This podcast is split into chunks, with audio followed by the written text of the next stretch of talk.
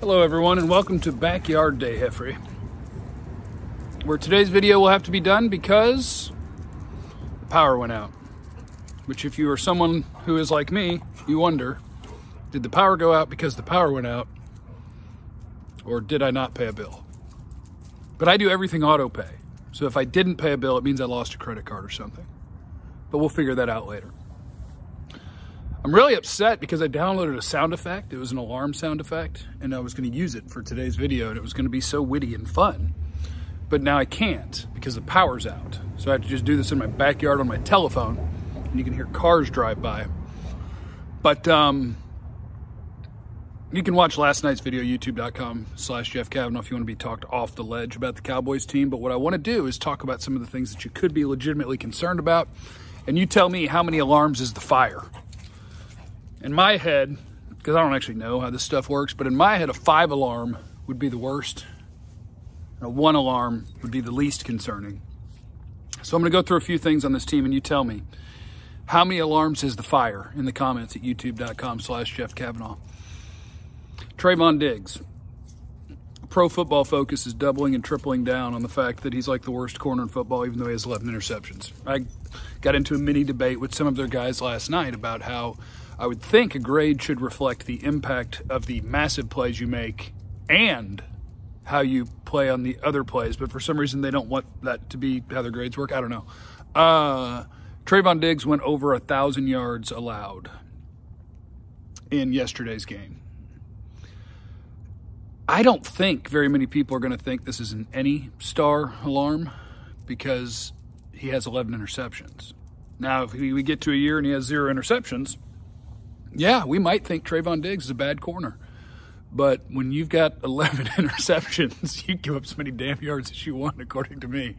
Uh, okay, so that's the first one. Tell me how many alarms is the Trevon Diggs fire? Number two, penalties.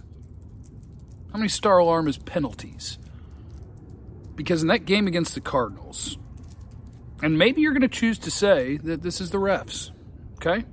And I'll let you. You can say whatever you want. You're an adult, or you're not. I don't know who's watching. The first drive of the game, Cowboys offense is cruising, moving the ball, no problem. Tyron Smith hold, kills the drive. Second drive by the Cowboys, make sure I get them all right. Second drive by the Cowboys. Now I have to make a little bit of a reach here because they still could have converted third and nine, but Dak missed a throw to Amari Cooper. But it was third and four. Offense was cruising. Tyler Biadasz, false start on the center. So, misfire. There's that.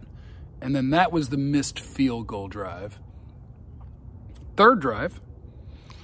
It's a third and one. They've run the ball to Tony Pollard for six. They've run it for three. Then they run it for about 10. La'el Collins gets called for a hold. And that one I do think was a real hold. Uh, not that he needed to, because Zach Allen was not going to stop Tony Pollard from getting a yard, but whatever. I think that one was a real hold. So you had three drives. Two of them, you're moving the ball well. One of them, you're just getting started, but it looked like you're going to move the ball well. And so your offense is going to come out of three drives with zero points, even though your offense was moving the ball well. And why?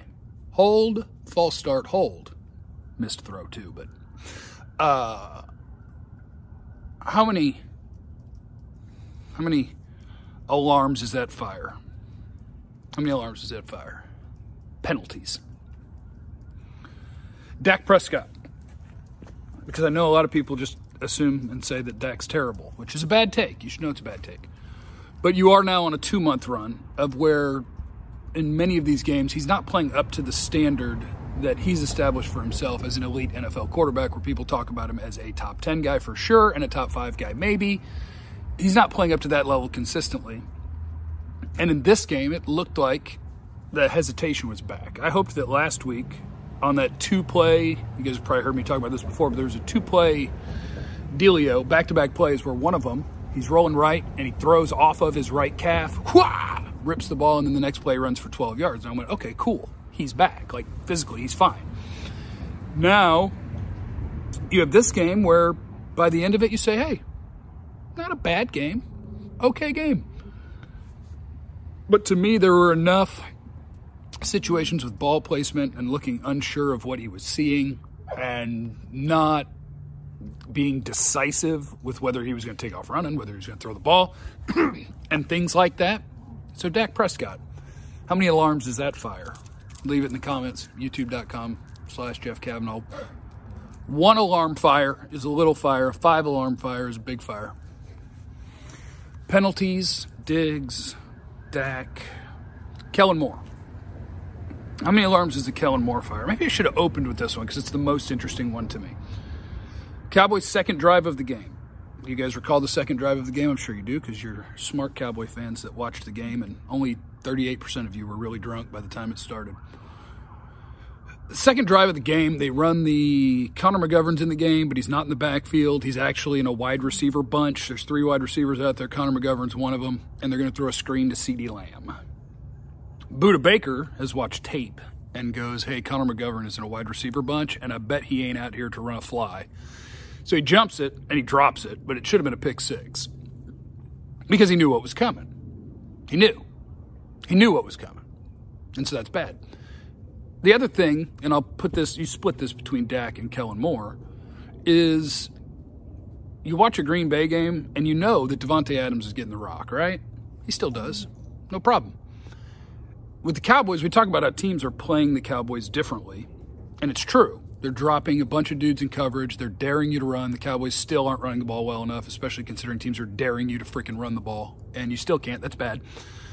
But you have CeeDee Lamb and you have Amari Cooper, and you're not getting them the ball. And you say, well, it's the way teams are playing you. They're taking that away. I think teams want to take away Davante Adams. I think teams want to take away Cooper Kupp, and they're not being taken away. So, CeeDee Lamb and Amari Cooper not getting the ball enough, not giving you a chance to make explosive plays. How many alarms does that fire? Leave it in the comments at youtube.com slash Jeff Cavanaugh, please. Make sure you're subscribed. I like the sun in the background. Where is it? Hello. Other than that, I think it is important to realize I am talk you off the ledge guy. I'm don't get real mad at sports guy.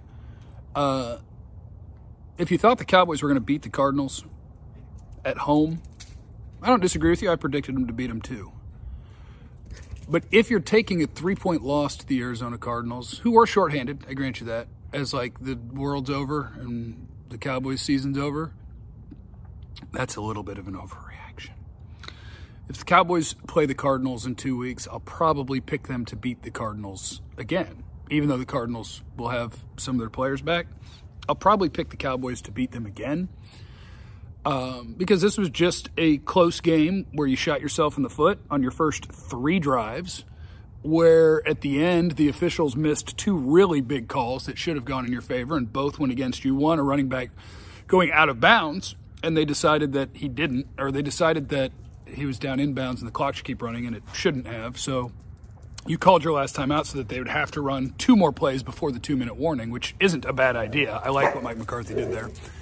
And then they fumbled and they didn't call the fumble and nobody from New York wanted to fix the fumble and you didn't have a timeout so you weren't allowed to fix the fumble. Uh, this was just a football game between a good team and a good team that was shorthanded and the shorthanded good team won. But the idea that like your season's over or oh my god this team is so fake nothing I've seen I can believe that's a little bit silly. You lost a football game by a field goal in a game where you hurt yourself, the officials did hurt you some, although I'm not usually blaming. I'm not blame the officials guy, uh, so I won't use that as my primary. But you sure would have appreciated if they got one of those last two calls right. but things are okay. Unless you thought, oh no, we're going to win the Super Bowl and blow everybody out, then sure, you should be really mad because your expectations were wild. Uh, but that's that from Backyard Day Heffrey, where your boy needs a haircut desperately. I'll look up a barber today. Find me a barber. I think I'm gonna cut it off right at the curl. Right about at the curl. You know what I'm saying? What do you guys think? Leave that in the comments too. How much should we chop off? It's very important. All right, from Studio Day Heffrey, not Studio Day Heffrey, from Backyard Day Heffrey, where your boy does not have electricity. I bid you adieu, And I tell you that you have no idea what anybody is going through, so be cool to everyone. I love you. Bye.